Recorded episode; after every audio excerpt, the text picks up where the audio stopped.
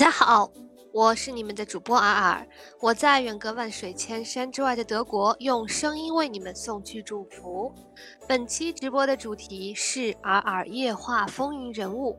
今天我们挑选了继上次埃隆·马斯克成为世界首富之后，之前被挤下的杰夫·贝佐斯，来为大家。朗读摘选，欢迎大家在直播间留言互动，也记得点击关注我。每周末为大家进行直播，每天都会有录播的上新。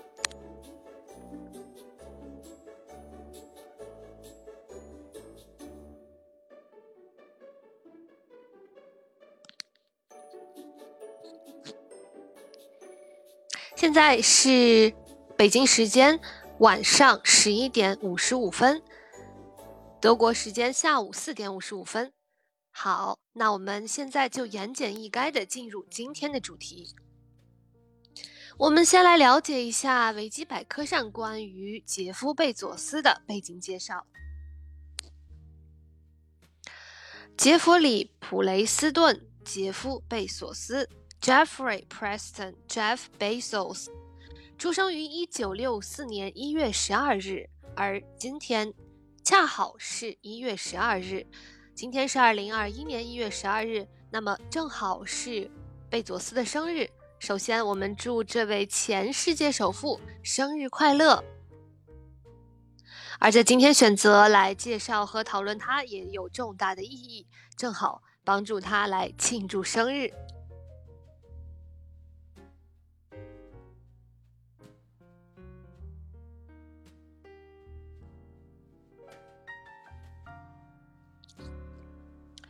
杰夫·贝佐斯生于美国新墨西哥州，美国互联网巨头亚马逊公司创始人及现任董事长兼 CEO，华盛顿邮报大股东之一。一九九九年度《时代》杂志年度风云人物，二零一九年登上全球富豪榜榜首。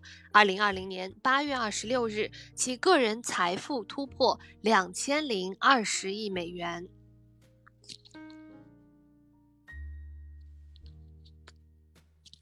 欢迎大家进入直播间。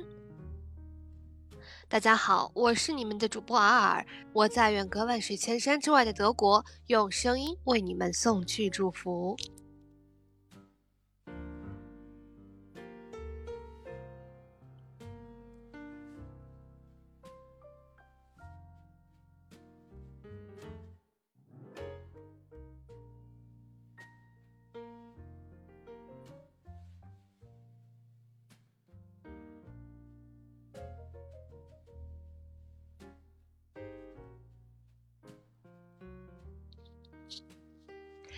舒曼，你好，欢迎进入直播间。大家好，我是你们的主播尔尔，我在远隔万水千山之外的德国，用声音为你们送去祝福。本期直播的主题是尔尔夜话风云人物。今天我们挑选了刚刚被挤下世界首富榜首的杰夫·贝佐斯的演讲来为大家朗读摘选。欢迎大家在直播间留言互动，也记得点击关注我。每周末为大家进行直播，每天都会有录播的上新。你好，舒曼，晚上好。我们之前进行了新晋世界首富埃隆·马斯克的详细的解读和报道。今天恰逢是杰夫·贝佐斯的生日，首先我们为他庆祝生日，同时我们来朗读和讨论，还有解析一下这位前世界首富。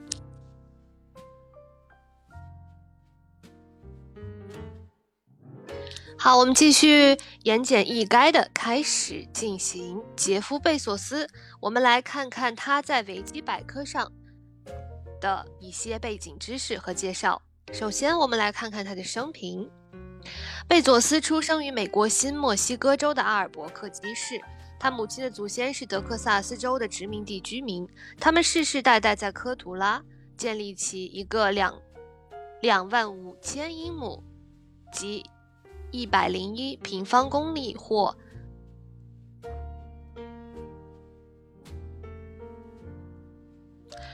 三十九平方英里大的牧场，应该是一英亩是这么多平方公里。嗯，贝佐斯的外祖父原是美国原子能委员会于尔伯克基市的地区主任，他提早退休，并在牧场内生活。而年少时的贝佐斯每逢夏天都会和外祖父在牧场工作。作为一个初学走路的孩子，他试试图拆卸自己的婴儿床。贝佐斯的母亲 Jackie George。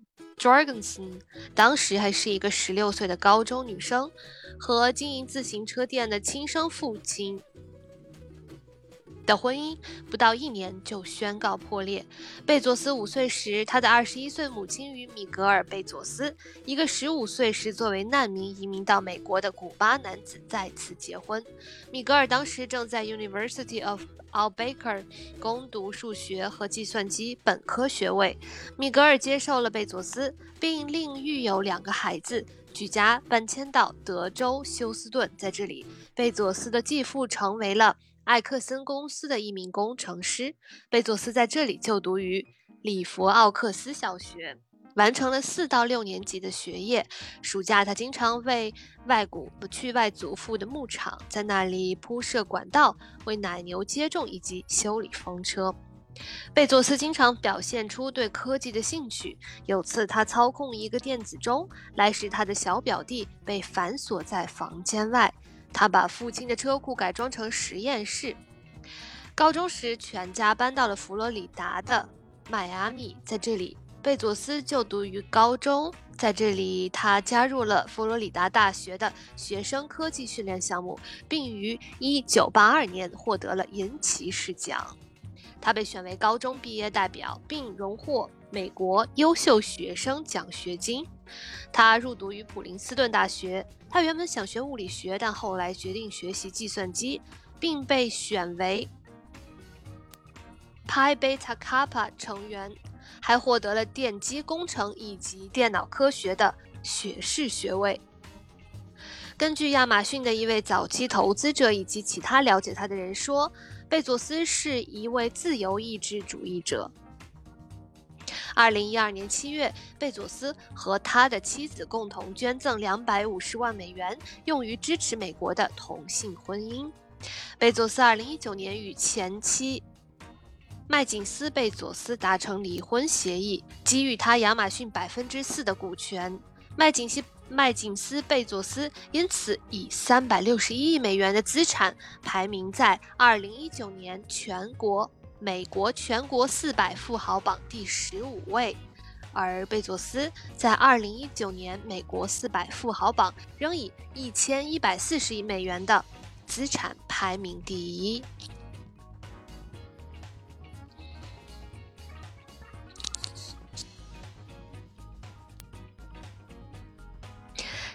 谢谢顺溜的补充。一九八六年获普林斯顿大学电气工程与计算机科学学士学位，以优异成绩毕业，并成为美国大学优秀生联谊会会员。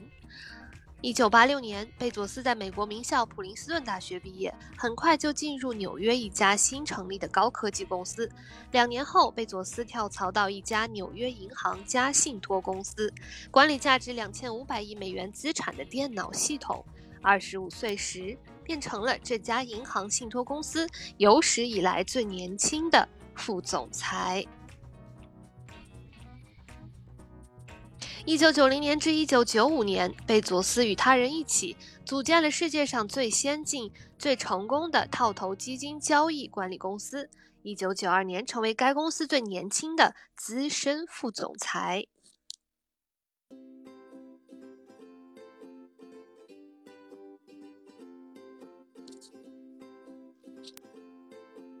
接下来我们看一下他的事业进程。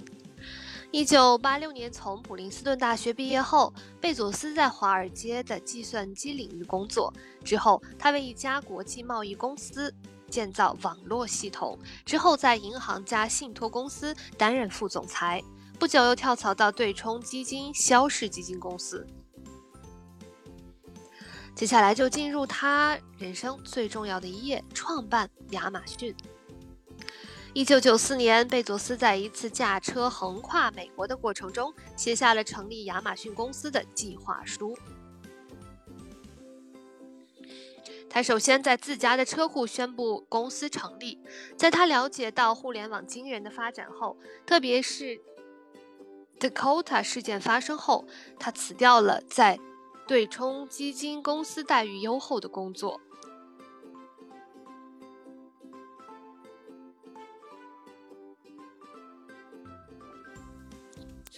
根据福布斯的消息，亚马逊的股票在2011年停止了下跌趋势，上涨了55%，并为它的网络价值增加了65亿美元。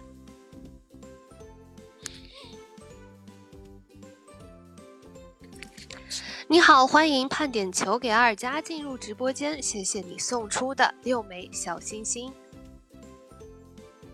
哇，不是，是十六枚，以及更多。谢谢你的小心心，非常感谢你送出的礼物。你好，大家好，我是你们的主播尔尔，我在远隔万水千山之外的德国，用声音为你们送去祝福。本期直播的主题是尔尔夜话风云人物，今天我们挑选了。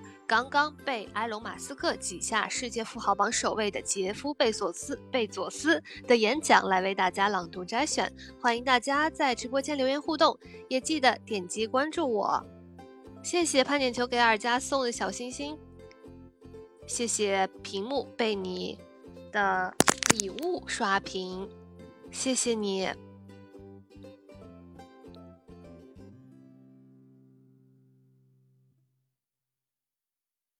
我数了一下，一共四十七颗还是四十八颗小星星？谢谢你的礼物。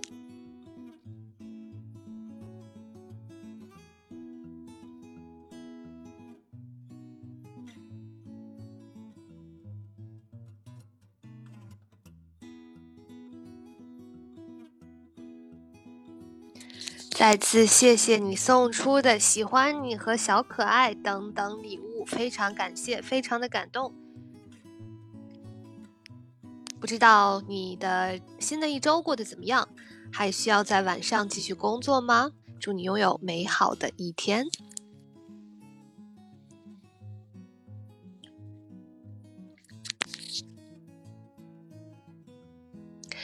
正如刚才我们所说的，今天正好是杰夫·贝佐斯的生日。他出生于一九六四年一月十二日，今天正好是二零二一年一月十二日。首先，我们祝他生日快乐，并且在他生日这一天，我们来讨论他，了解他，来向他学习，以为他庆生。谢谢大家参与，谢谢顺溜，谢谢判点球给二加，谢谢猫着角落听故事，谢谢大家一起的参与，还有谢谢舒梦。接下来，我们继续进入他创办亚马逊的过程。根据福布斯的消息，亚马逊的股票在2011年停止了下跌的趋势，上涨了百分之五十五并为它的网络价值增加了六十五亿美元。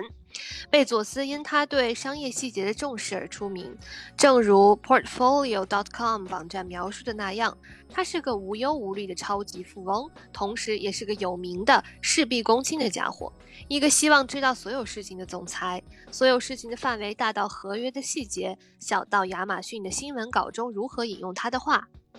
贝佐斯过去在华尔街担任金融机构的软件工程师。1994年，他告诉老板，他想要开立一家网络书店。他的老板回答他：“这是个好主意，但这个主意比较适合没有一份好工作的人。”贝佐斯花了几天思考：“我想象自己直到八十岁的人生，什么样的决定才不会使自己后悔？对他来说，后悔来自没有做的事，就像没有向所爱的人表白一样。”这想法让他立刻递了辞呈，因为如果失败，我仍会很骄傲地说：“我尝试过了。”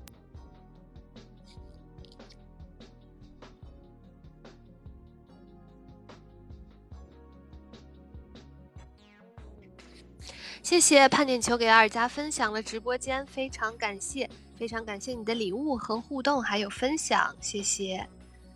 谢谢顺溜的补充。一九九五年，贝佐斯从纽约搬到西雅图。他之所以选择西雅图，是因为这里有现成的技术人才，而且离大型渠道分销商 Ingram 图书部门的俄勒冈仓库十分接近。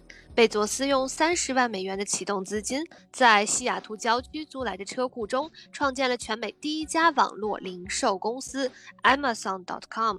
亚马逊公司。贝佐斯用全世界最大的一条河流来命名自己的公司，是希望它能成为图书中公司中名副其实的 Amazon 亚马逊。谢谢大家在工作日依然来这么晚来参与直播，非常的感动，也非常的感激。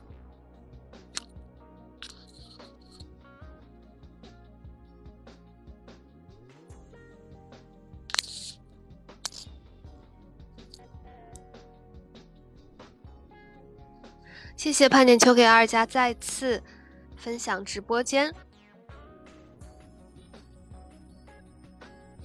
接下来我们来看贝佐斯成立蓝色起源。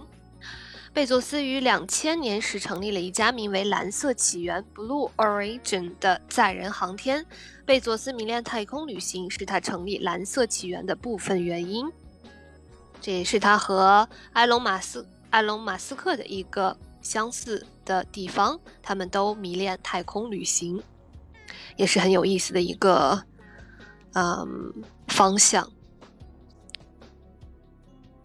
荣誉。二零一八年三月七日，贝佐斯以一千一百二十亿美元身家，在二零一八年福布斯全球富豪排行榜首次居于全球首富宝座。在过去一年，受到电子商贸公司亚马逊股价大升五十百分之五十九，令亚马逊创办人贝佐斯身家大增三百九十亿美元至一千一百二十亿美元，以二百二十亿美元的差距。力压微软创办人盖茨的九百亿美元，成为新任世界全球首富。二零二零年四月，福布斯公布的全球富豪榜，贝佐斯以净资产一千一百三十亿美元继续排名第一名。同年八月二十六日，根据彭博亿万富翁指数，贝佐斯净资产达两千零二十亿美元。它在二零二零年的净资产达到了二零二零亿美元。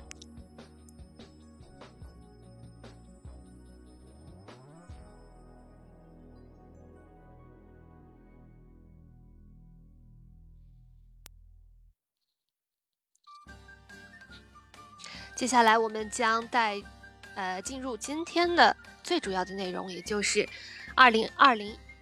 二零一零年，贝佐斯回到母校普林斯顿大学所做的演讲。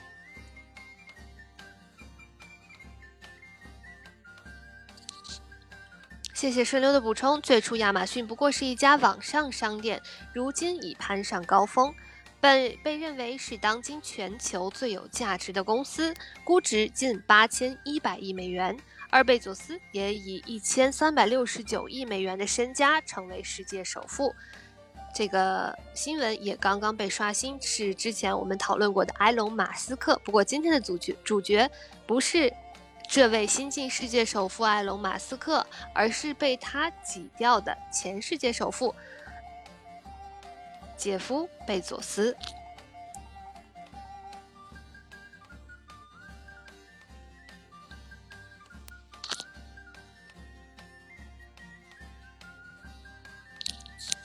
今天我们就来一起来读一读这篇来自《新商业进新商业进化论》专栏的第九十二篇，关于杰夫·贝佐斯：善良比聪明更难，选择比天分更重要。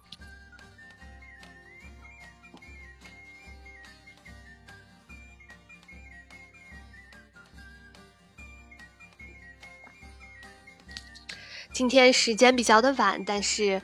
我还是很期待我们来继续来讨论这位风云人物。大家如果没有来得及来听直播的话，可以之后在我的专辑中找到今天的内容的录播，以及之前我们所进行的各种风云人物的录播，包括上一期的埃隆·马斯克的录播。谢谢大家的关注。当你步入八十岁高龄。静静地回味过往的记忆时，里面记录着你充满个性的人生。你当初所做出的一系列一系列抉择是如此缜密且意义重大，最终是自我抉择成就了自我。来自于杰夫·贝佐斯普林斯顿大学毕业典礼演讲。前言：出走华尔街，反成全球首富。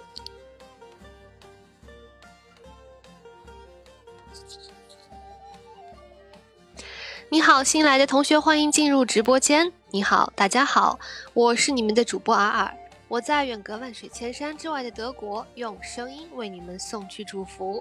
本期直播的主题是尔尔夜话风云人物，我挑选了这位刚刚被挤下全球首富宝座的杰夫贝佐斯的演讲来为大家朗读摘选。欢迎大家在直播间留言互动，也记得点击关注我。每周末为大家进行直播，每天都会有录播的上新。有的时候进入直播间的名字跳的会比较快，我可能会漏掉，所以大家进来的时候可以跟大家所有人打个招呼。谢谢顺流补充，最初亚马逊不过是一家网上商店，如今已爬上巅峰，被认为是当今全球最有价值的公司，估值近八千一百亿美元，而贝佐斯也以一千三百六十九亿美元的身家成为世界首富。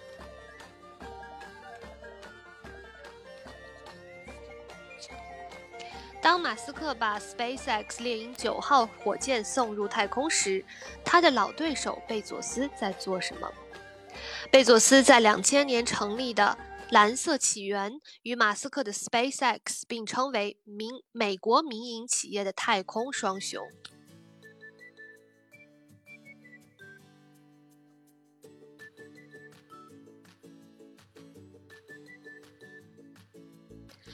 这也是一个有趣的共同点，也就是前世界首富和现世界首富他们的目标都并不仅仅是在地球上，而是瞭望太空。按照贝佐斯的说法，亚马逊是我的饭碗，那么蓝色起源则是贝佐斯的终极梦想。蓝色起源的使命是帮助人类在到太空旅行，甚至生活。贝佐斯为什么会做出这样的人生选择？今年五月二十七日，福布斯微信公众号发文说，随着疫情爆发，实体零售店纷纷关门停业，但网购需求暴增，亚马逊股价上升上涨了百分之二十九。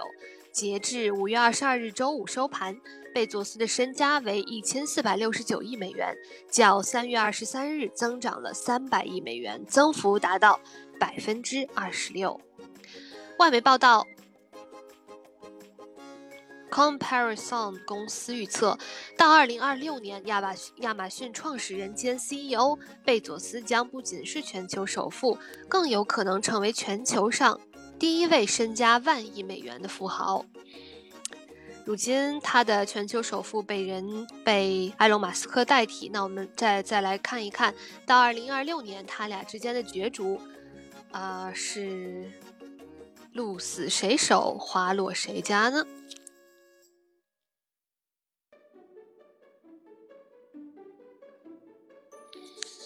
是选择造就了贝佐斯今天的一切。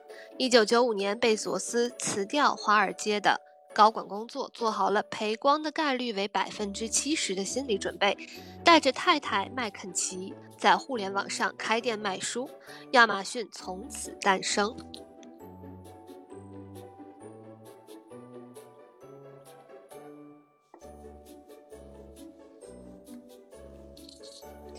按照贝佐斯出生于一九六四年的今天的话，那么今年是他的第五十五岁生日，不对，五十七岁生日。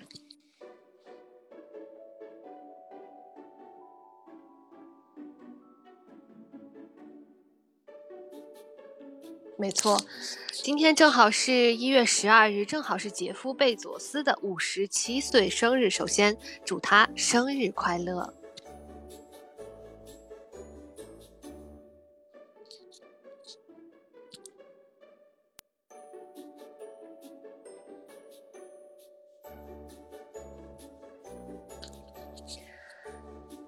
那一年，贝佐斯三十岁，一九九五年，二两年后。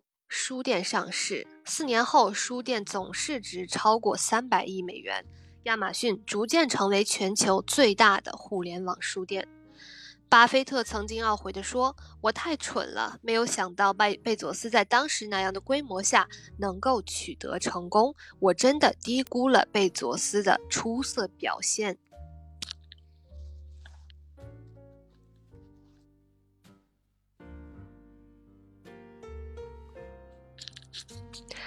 我们看到，这也是富豪之间的较量，谁会看低了谁，而谁之后又会咸鱼翻身，这些都是在当下无法被回答的问题。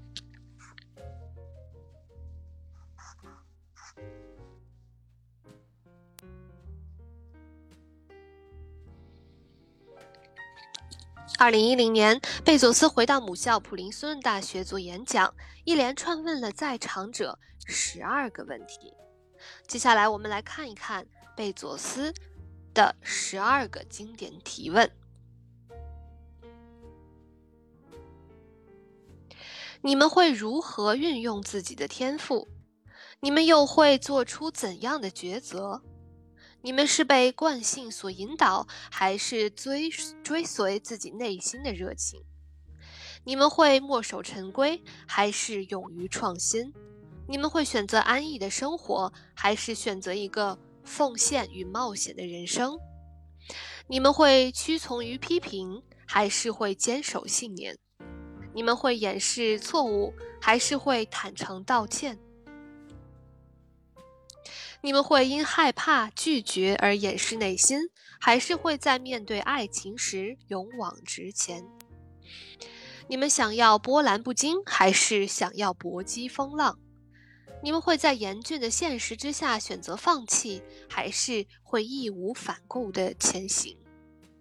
你们要做愤世嫉俗者，还是踏实的建设者？你们要不计一切代价的展示聪明，还是选择善良？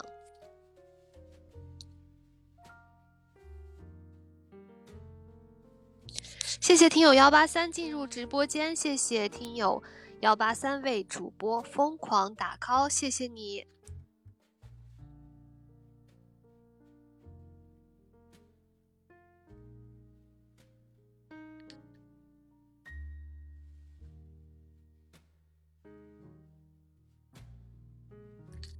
谢谢大家这么晚了，在工作日的晚上，还在 R R 夜话风云人物的栏目中陪着 R 一起进行今天的夜话风云人物。大家好，我是你们的主播 R R，我在远隔万水千山之外的德国，用声音为你们送去祝福。本期直播的主题是 R R 夜话风云人物，我挑选了被新晋首富埃隆·马斯克挤下。首富排行榜的杰夫·贝佐斯的演讲，为大家朗读摘选。欢迎大家在直播间留言互动，也记得点击关注我。每周末为大家进行直播，每天都会有录播的上新。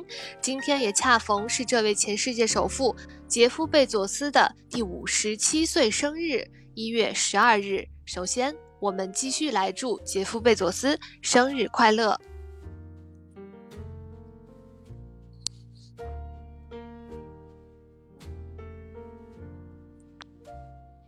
谢谢盼点球给阿尔加迟到的往前站站，谢谢你送出的所有的礼物和祝福，还有无言的支持，非常感谢大家。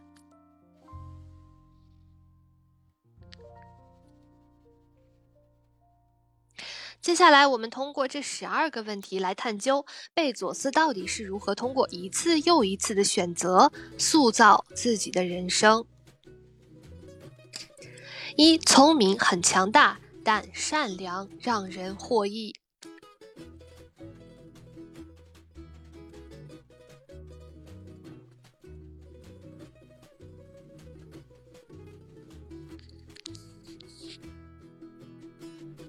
我最近有一个呃问题，也就是大家觉得之现在的录音设备的声音质感如何？呃，我还在思考是否要去投资一台专业的录音设备或者直播的呃话筒和麦克风的设备，因为呃现在还是在就是用苹果的耳机和麦克风在进行录音。当然，对于直播来说非常非常的方便。但是如果我们要考虑，呃，做到质量和声音质量的同时提高的话，那可能在不久的将来就需要投入一台很好的录音设备。好，我们继续来今天的主题：贝佐斯到底是如何通过一次又一次的选择塑造自己的人生？一，善良比聪明更难。在我还是一个孩子的时候，我的夏天总是在德州爷爷奶奶的农场中度过。我帮忙修理风车、喂牛、接种疫苗，以及做其他家务活动。每天下午，我们都会看肥皂剧，尤其是《我们的岁月》。我的爷爷奶奶参加了一个房车俱乐部，那是一群驾驶气流拖挂型房车的人们。他们结伴遍游美国和加拿大，每隔几个夏天，我也会加入他们。我们把房车挂在爷爷奶奶的小汽车后面，然后加入三百余名房车探险者们组成的浩荡队伍。这种房车旅行俱乐部在欧洲也非常的流行。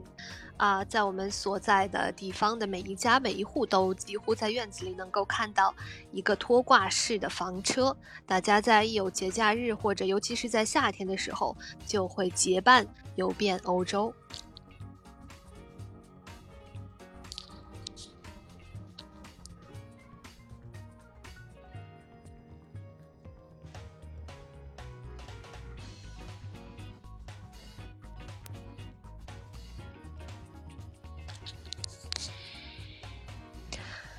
好，我们继续。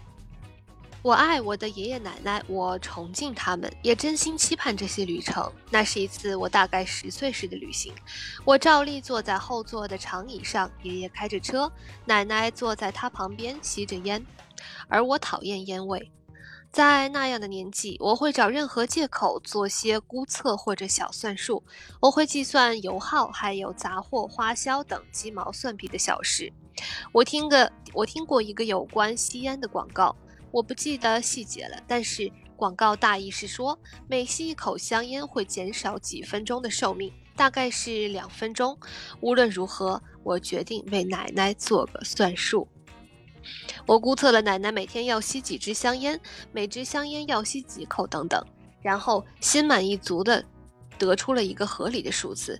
接着，我把头探到车前排，拍了拍奶奶的肩膀，然后骄傲地宣称：“每天吸两分钟的烟，你已经少活了九年的活头了。”我清晰地记着接下来发生了什么，而那是我意料之外的。我本期待着小聪明和算术技能得到掌掌声。杰夫，你很聪明，你做了些复杂的估算。计算出一年中有多少分钟，还做了些除法，但那并没有发生。相反，我的祖母哭泣了起来。我坐在后座，不知道该怎么办。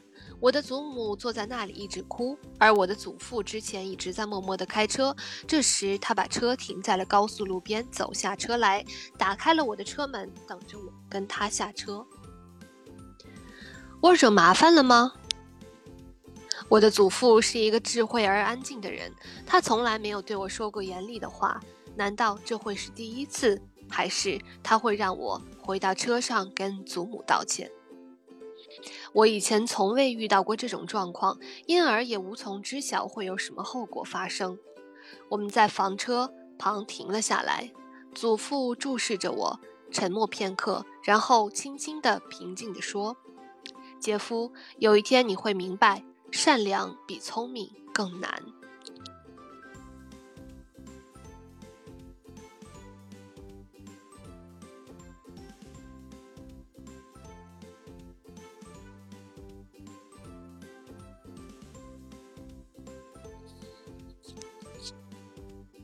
这句话很重要，啊，也希望所有的家长都可以告诉自己的孩子，尤其是有一些霸凌倾向的孩子们。因为小孩在做这些选择的时候，可能会觉得大人会赞许自己的聪明和才智，但是他们又没有想到，比如说杰夫贝佐斯的这句话会刺激到自己的祖母，会想到自己少活了九个年头。然而孩子并不知道这些话的伤害性，所以在这个时刻，呃，作为大人的祖父就要站出来，来告诉他，杰夫，有一天你会明白，善良比聪明更难。谢谢顺溜顺溜的补充。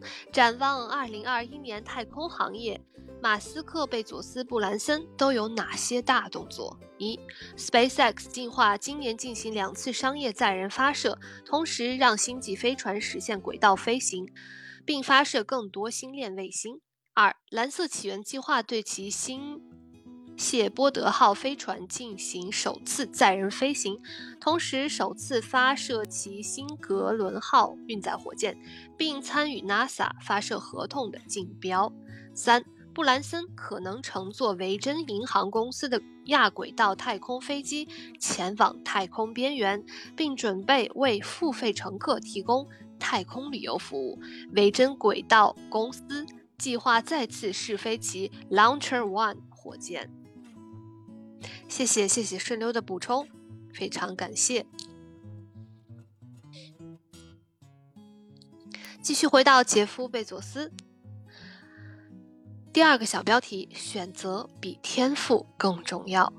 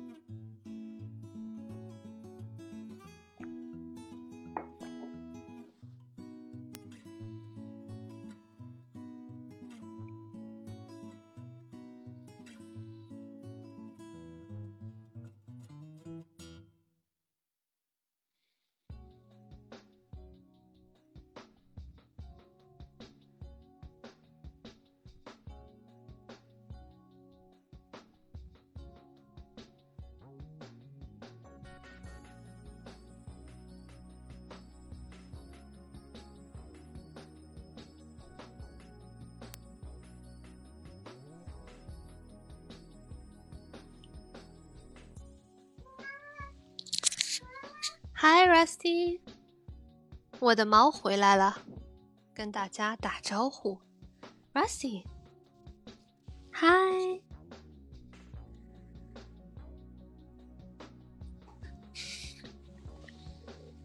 Did you say hi to everyone？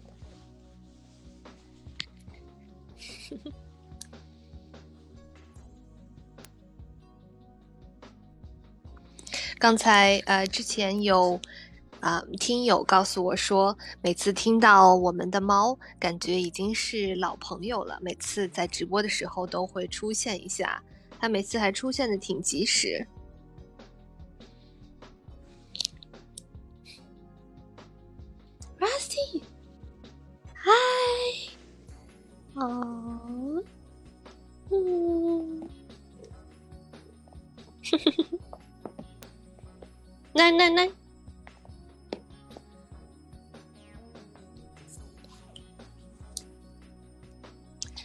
只猫也是双语动物，跟它英语、德语兼合，还是没有开始说中文，可以培养一下中文猫。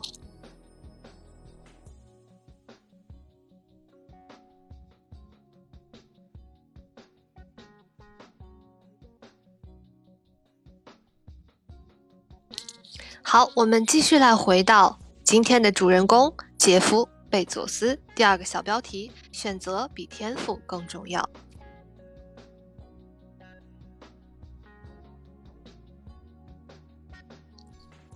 他说：“今天我想对你们说的是，天赋和选择不同。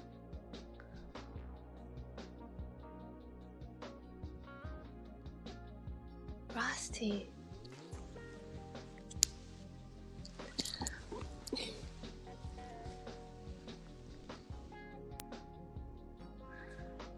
从猫的身上可以看出来，外面正在下雪，因为它全身湿乎乎的。还充满着泥土。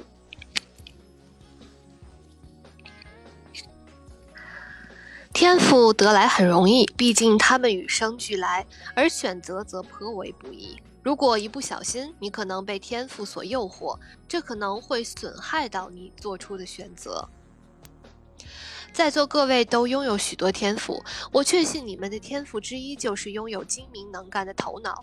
之所以如此确信，是因为入学竞争十分激烈。如果你们不能表现出聪明智慧，便没有资格进入这所学校。你们的聪明才智必定会派上用场，因为你们将在这一片充满奇迹的土地上行进。我们人类尽管。尽管跬步前行，却终将令自己大吃一惊。我们能够想方设法制造清洁能源，也能够一个原子一个原子的组装微型机械，使之穿过细胞壁，然后修复细胞。这个月有一个异常而不可避免的事情发生了：人类终于合成了生命。在未来几年，我们不仅会合成生命，还会按说明书驱动它们。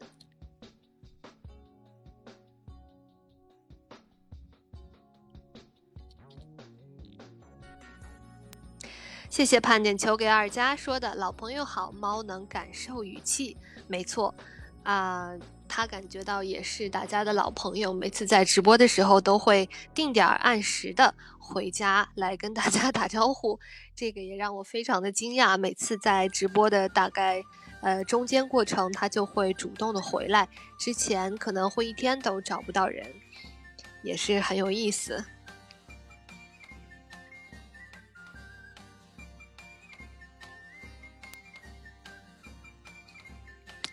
谢谢顺溜顺溜的补充。二两千年九月八日，贝佐斯在华盛顿的肯特市正式成立蓝色起源，并着手开发太空飞行器和火箭发动机。二十年来，蓝色起源一直在默默打造自家航天器，最终目的是让数以万、数以百万计的人在太空工作和生活。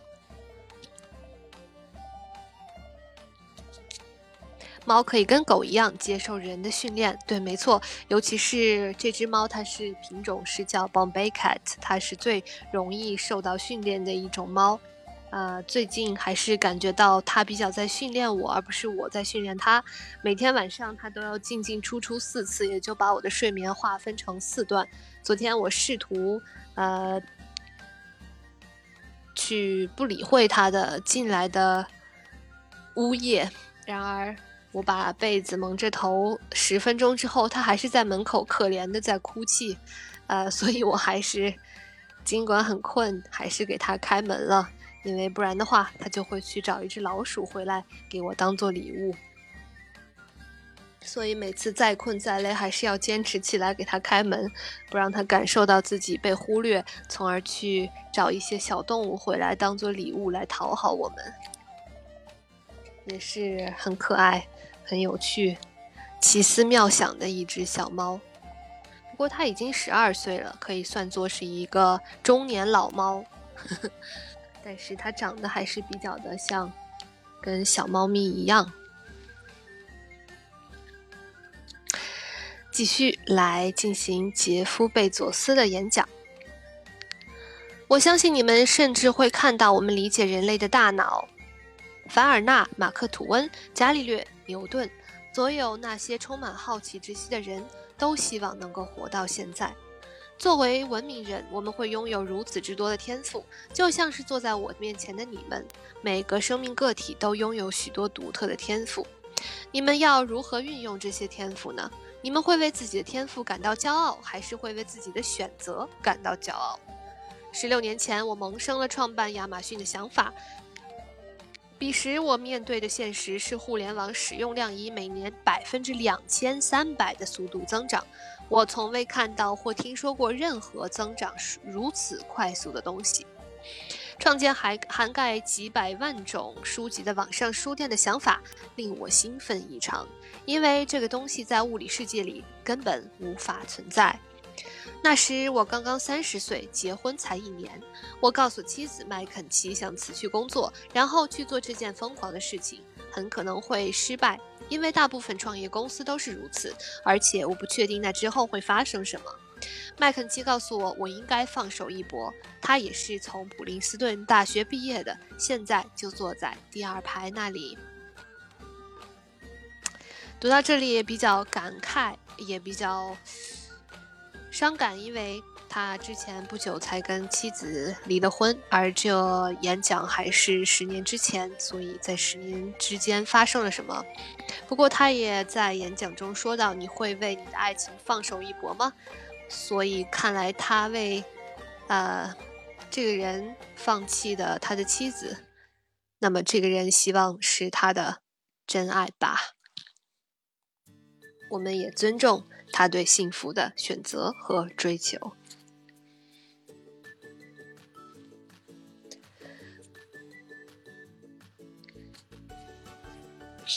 不过，他的这个离婚的选择也使得他的妻子迈上了美国富豪榜的前列。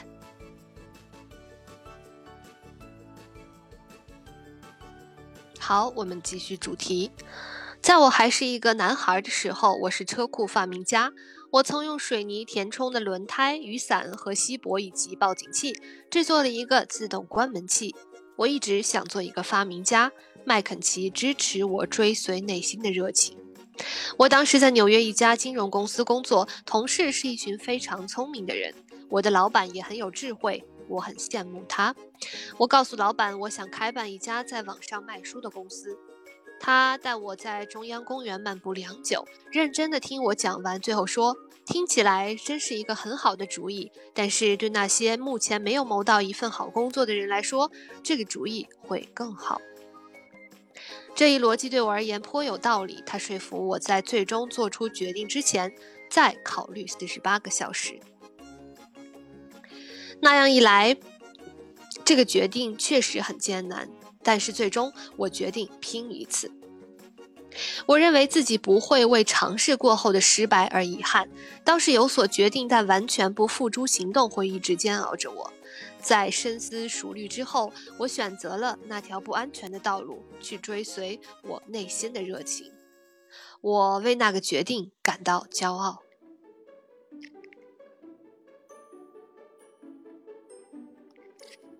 这句话很重要，我会我认为自己不会为尝试过后的失败而遗憾，倒是有所决定但完全不付诸行动会一直煎熬着我。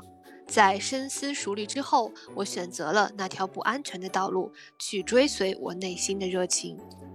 难以想象，如果当时他没有选择放弃自己的工作去开办亚马逊，现在可能我们也不会在这里讨论这个伟大的人。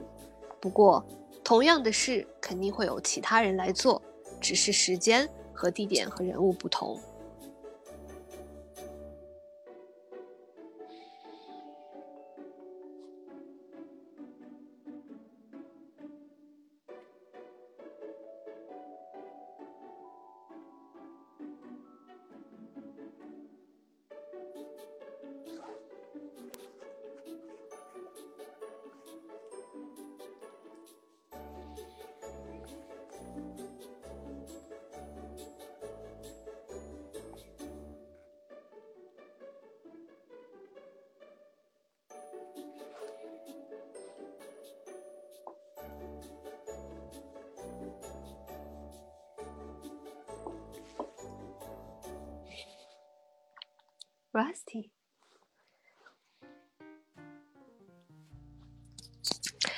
谢谢顺溜的补充。到目前为止，蓝色起源已经建造了三艘新谢波德号太空船。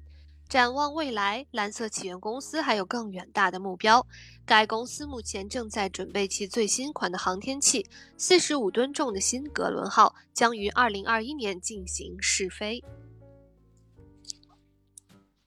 记得我们小时候读过的特科幻小说，或者说给青少年看的科普呃科幻小说，都是在说二零二零年我们就会每个人都会有自己的飞船，到处都会有会飞行的汽车。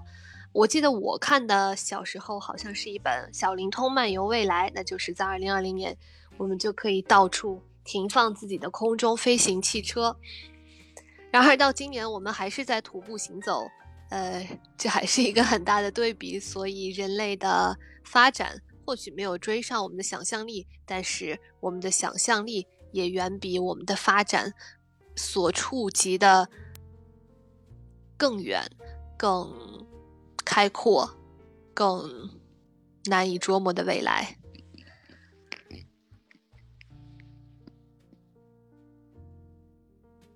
所以，但是万万没想到的是，在二零二零年还会被一场瘟疫和疫情来来阻断文文明的和全球化的进程。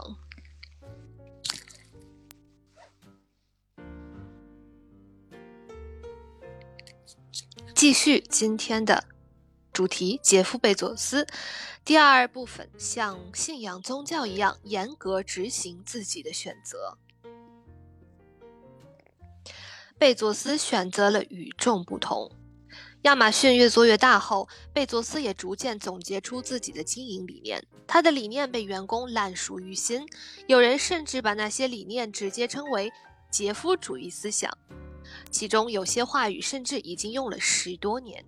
贝佐斯常说：“如果你想鹤立鸡群，就应该这样。”这时，他往往会话锋一转，带着一种杰夫杰夫主义的腔调，继续说：“我们一定要真心为顾客着想，要具有长远的眼光，而且要不断有创新产品的出现。”这句话说回来，让我想到了，呃，在刚刚呃疫情在德国开始以及变得非常严重的时候。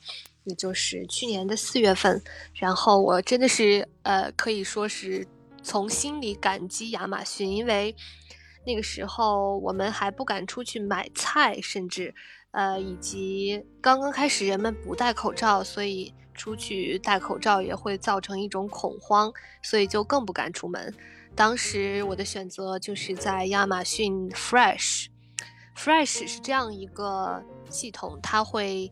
呃，让你选购日用品或者蔬菜、生鲜这类的，啊，然后送到，你可以选择送到家的一个两个小时的窗口，它会在这两个小时之内送到你的家门口。所以那几个月，我们几乎是完全百分之一百的依靠了亚马逊生活，呃，也就是每个月。每一周我会订一次 Amazon Fresh 的递送，然后他会送来新鲜水果、蔬菜以及我算好的米和面。呃，按照这个模式，大概从二月份、三月份、四月份到五月份，一直到我们搬家，都是依靠亚马逊。有人说他们觉得亚马逊在这次疫情中得到了太多，但是我觉得他们也付出的相当的多，因为啊，当时就很敬佩。亚马逊的每一位员工，在疫情最火热、最高峰的时候时刻，呃，包括现在依然还是按时准时的送到、送上门，并做好防护措施。我觉得这也是一个比较，这也是一种都不可以说是平凡的伟大，那就是真正的伟大。所以我并不反对他们会有这么大的收入，因为他们的收入也是付出的背后。当然，至至于啊，究竟是公司拿了更多的钱，还是没有给百姓啊，没有给他们的员工发更多的钱，这个话题我们就先暂时不不不去讨论，因为我们也做不出一个抉择。所以我还是向他们表示感谢。啊，尤其感谢每一个最普通的员工，帮我们，帮我们呃去包装我们的食材，帮我们去递送食材，这些最普通的人。还有一个比较喜欢的亚马逊的功能是，它的微笑叫叫做 Smile dot Amazon，其实也是一个很好的嗯功能，因为它会在你购买的同时，每次。捐一定的百分比给你选择的机构，然而我选择的是，嗯，柏林附近的一个啊狗狗救助中心，所以每次我一有亚马逊的下单，它就会有一定百分比去捐赠给这个动物机构，让他们会有更多的资金去救助更多的流浪动物。嗯，所以我还是非常喜欢这两个功能，一个是 Amazon Fresh，一个就是 Amazon Smile。不知道大家是不是亚马逊的忠实客户，以及亚马逊对你带来如何的影响？可以在直播间或者留言板上跟大家交流一下。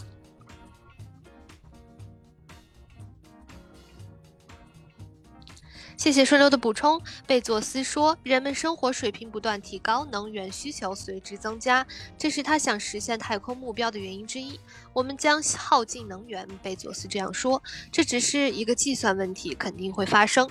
我们想要的是发展停滞和定量配给，还是充满活力和继续增长？这是一个简单的选择。我们知道自己想要什么，我们必须忙碌起来。还有，呃，至今在使用的口罩也是从亚马逊在二月时候，呃，非常艰难的，好像是从当时从中国买到的，所以，嗯，还是充满了感激吧。一直到现在，每个周、每个月都会从亚马逊订一些在附近买不到，或者说不需要去出门啊到人多的场所买的东西，然后亚马逊的员工会把它放在我们的家门口，每次不需要进行接触就可以拿到，还是非常的感动和感激。当然，也有关于他们一些不好的传闻，比如说他们可能会去。呃，招聘一些短时工、小时工，所以他们的员工会比较的粗暴，开车比较的快，或者不去考虑别人的感受。但这些我都还没有遇到过，嗯，所以就不做讨论。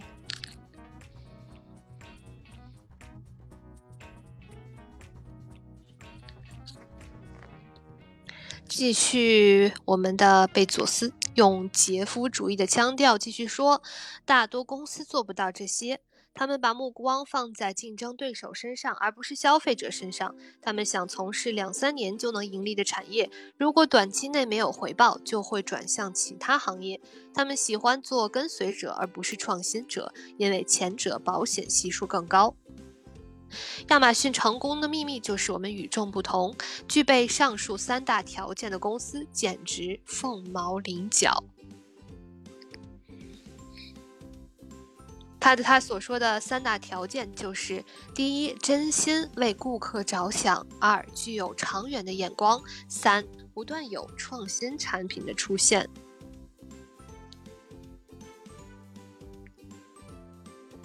这三点确实是说来非常的简单，不就是为顾客着想、长远的眼光和不断创新吗？但是确实，如果你仔细去想的话，能做到这三点。完完全全做到的确实还非常的少，这也就是为什么像亚马逊这样的大的企业一直保持成功的很少。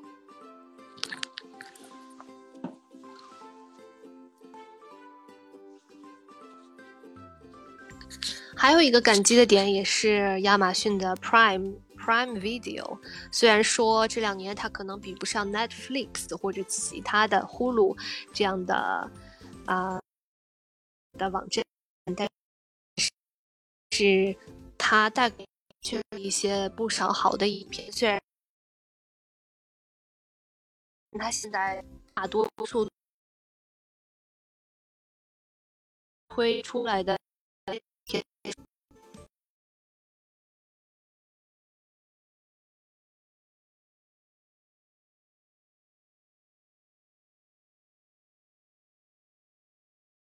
比较老、年龄比较老的朋友去提供服务，他在用我的这个账户去，呃，看一些他喜欢的电影。然而，他之前还是不太能够，呃，找得到互联网上一些好的影片，所以我还比较感激有这个 Prime Video 能给老年人也带来一些他们想要看的节目，并且十分容易，我就把它下载到这个 iPad 上面，它就随时可以点开就可以看。所以，科技确实是改变和帮助了我们日常生活中的非常多。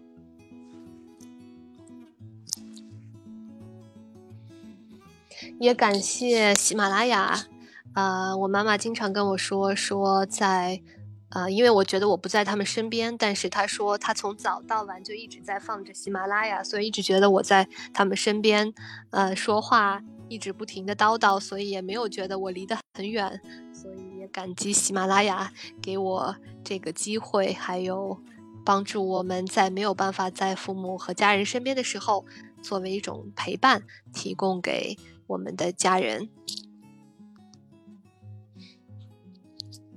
一，真心为顾客着想。做全世界最以客户为中心的公司，这就是亚马逊的文化。几乎每一个公司都会说“以客户为中心”这句话，但只有贝佐斯把这句话上升到上升到了比宗教信仰还要严格的地步，并且真正执行。以亚马逊会员服务 Prime 举例说明，2005年，一名亚马逊中层员工提出以收99美元年费的方式，为用户提供两天内配送服务 Prime。从当时的物流水平来看，从华尔街到公司高管都觉得这个人一定是疯了，但贝佐斯却力排众议，将这个项目坚持了下来。当时最为反对的人是公司的 CFO，也就是首首席财务官。这个 CFO 非常有战斗力，也是贝佐斯的战友。但在这个项目上，CFO 说，免费送货不是什么创举，只是让我们未来的资产负债表再一次出现问题。有一次开会，他甚至让这个提出这个建议的那名中层职员降职。目前 Prime 全球会员数已经过亿。按照每人每年九十九美元的会费计算，这笔收入将近一百亿美元。但迄今为止，这个项目还是亏损的。亚马逊在 Prime 权益上的投入远超过这个数字。但回头看，也正是九十九美元的年费刺激了会员充分利用 Prime 价值的心理，下了更多的订单。大量顾客因为这个服务而成为亚马逊的拥护者。这被认为是亚马逊历史上最划算的买卖之一。这个也挺有意思，确实是当你呃购买了这个 Prime 会员，就比如说像我妈妈跟我分享的，她购买了腾讯的会员，就要呃每天赶紧用这个会员的呃。特权去把能够看的电影都看一遍，所以我也是利用这个 Prime 的会员，把所有能够享受的权益都要享受一遍。然而，你就会下更多的订单。说到这个，还记得有一个有趣的新闻，就是啊，像苹果的 Siri Siri 一样，亚马逊有自己的 Alexa，Alexa 它。就是你只要说“嘿，Alexa”，然后你要说你自己要订和买的什么东西，它就会帮你下单。然后一名鹦鹉，一只鹦鹉，它学着自己的，嗯，自己的主人，学会了这个下单方式。于是这个主人发现这个月，他们家在亚马逊上有着巨大的啊西瓜、坚果、桃子、水果。以及很多很多自己从没下单的，而是鹦鹉喜欢的订单。于是有一天，他发现了鹦鹉在他不在家的时候，就会对着阿丽萨大喊，并且去下单啊，许多他喜欢吃的，他就会说：“ Alexa 西瓜，，Alexa 坚果。”所以，这个由于鹦鹉的语言。到达了能够操纵 Alexa 的程度，所以他们家为鹦鹉下了很多的单，甚至呃刷爆了信用卡。但是当他打电话给亚马逊解释这是自己的鹦鹉所下的单的时候，他们应该是帮他取消了很多订单订单。所以这个鹦鹉希望他没有在家感到很很惊讶，为什么他的订单迟迟都没有来。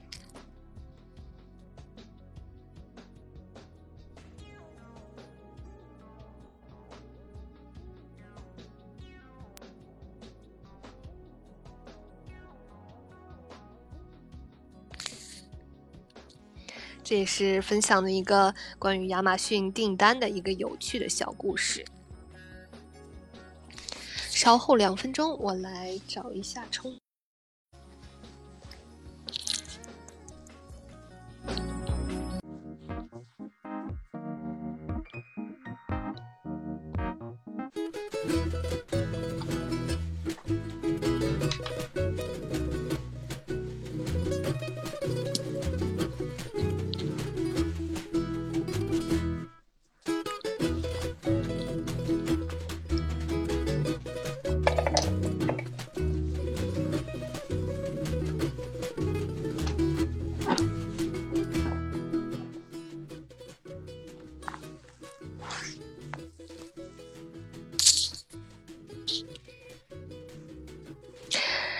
且顺溜的补充，很感叹贝佐斯通过亚马逊赚到的钱，他能将钱投到航天这样不可想象的更加伟大的事业中去，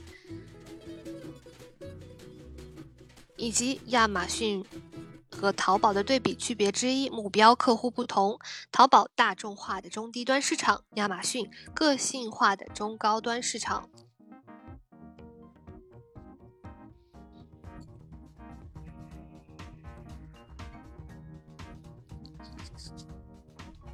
谢谢顺溜的补充，以及谢谢大家。现在快到一点钟了，大家还是在啊手机旁边跟着尔尔一起来读杰夫贝佐斯的故事和呃参与他的讨论。那么今天可能我再来把这一段读完，那我们今天就先暂告一段落，因为也确实不早了。大家当中有很多人需要明天工作和学习，所以。我们来很快的把今天的内容结束，但回头看，也正是九十九美元的年费刺激了会员充分利用 Prime 价值的心理，下了更多的订单。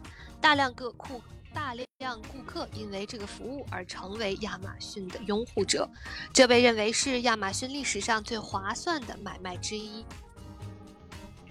乔布斯说过：“我就是有能力，我就是能耐大，我就是有美学，我做出来东西大家愿意买。”但贝佐斯说：“我没有乔布斯这个能力，并不是因为我有了什么能力才让消费者一定来买。我一定要从消费者的角度出发，发现消费者需要什么东西。也就是说，我做出了消费者需要的东西。”这是一个很朴实，也是一个很从消费者角度出发的一个说法。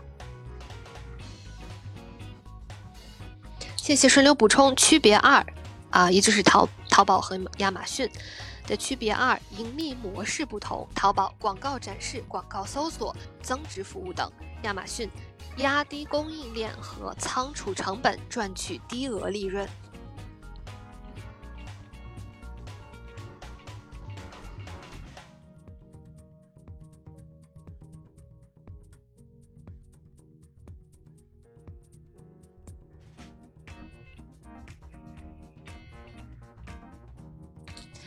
具有长远眼光，华尔街的游戏规则是注重短期利润，每个季度都要给股东发报表，而且可怕的是，每个季度的收入和利润都必须要增加。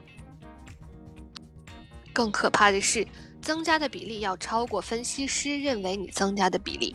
但是亚马逊却是以长线思维牺牲利益而获取增长，打破了原有的游戏规则。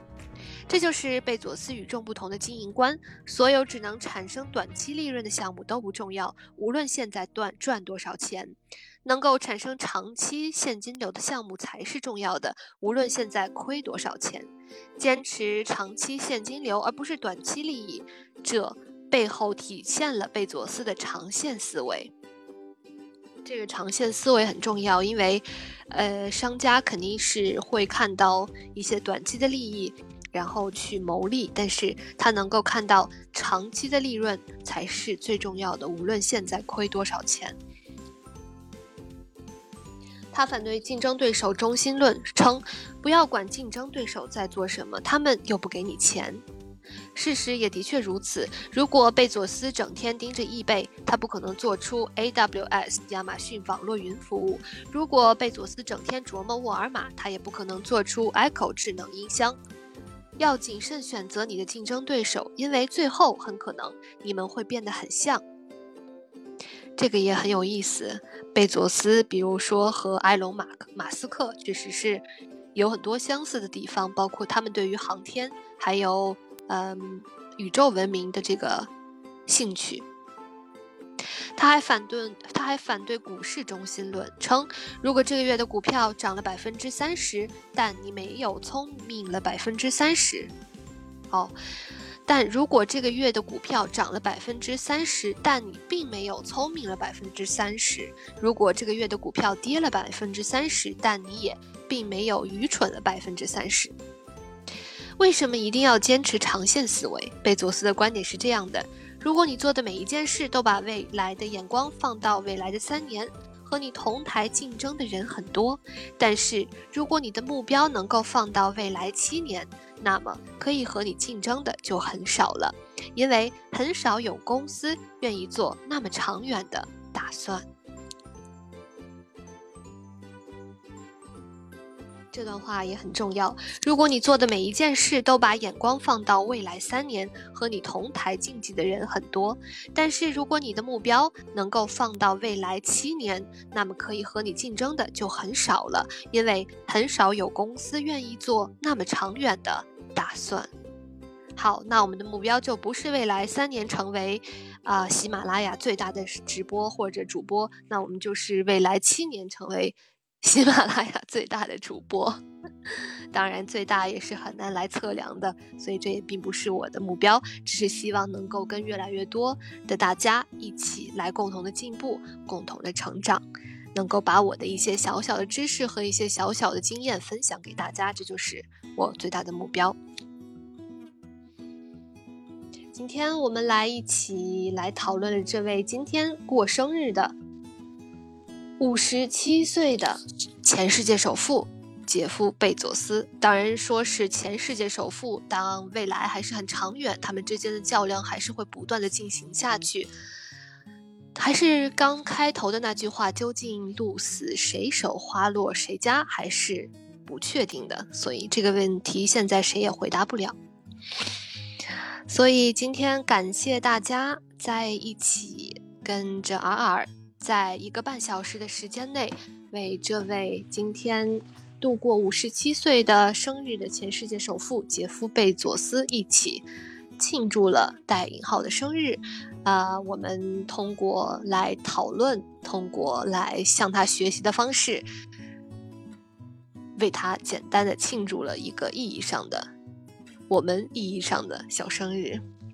非常非常非常感谢大家的陪伴，非常感谢管理员顺溜顺溜一如既往的支持、资料补充和知识给予，非常感谢。呃，非常感谢潘点秋给二家一直一直一直以来的支持和礼物，啊，还有陪伴，非常非常感谢你。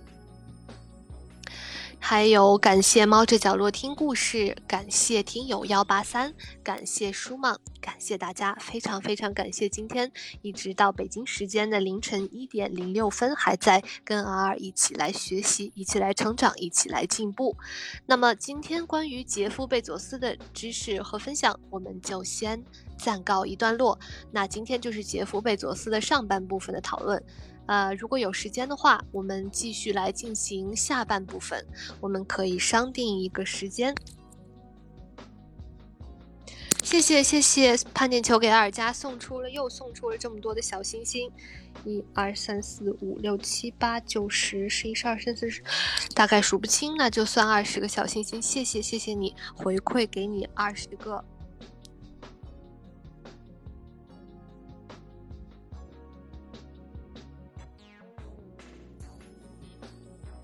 会会给你二十个小兔子和笑脸，也祝你拥有美好的一周，拥有一个美好的夜晚。明天以更充沛的精力去迎接新的挑战。那么我们如果有时间的话，下一次直播希望是在嗯。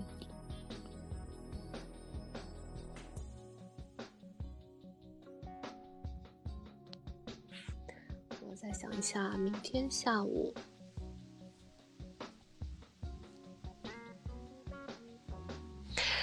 那我们先来定一下明天下午，欧洲时间的四点钟，北京时间的十一点钟来进行杰夫贝佐斯的下半部分的讨论。非常感谢大家的参与，再次感谢顺溜顺溜，感谢盼点球给二加，感谢猫着角落听故事，感谢舒曼，感谢猫着角呃，感谢。听友幺八三以及我没有看到名字的听友，非常感谢大家的参与。大家好，我是你们的主播尔尔，我在远隔万水千山之外的德国，用声音为你们带去祝福。非常感谢大家的收听。如果你喜欢我的声音和内容，欢迎你评论、转发、分享、点击关注、点击订阅。以及分享给更多的朋友和家人，让我们来一起进步，共同成长。感谢大家今天的收听，祝大家拥有美好的夜晚，并睡一个好觉，明天以充沛的精力迎接新的一天。感谢大家的参与，大家晚安。我们下一明天时间下一期节目同一时间不见不散，晚安。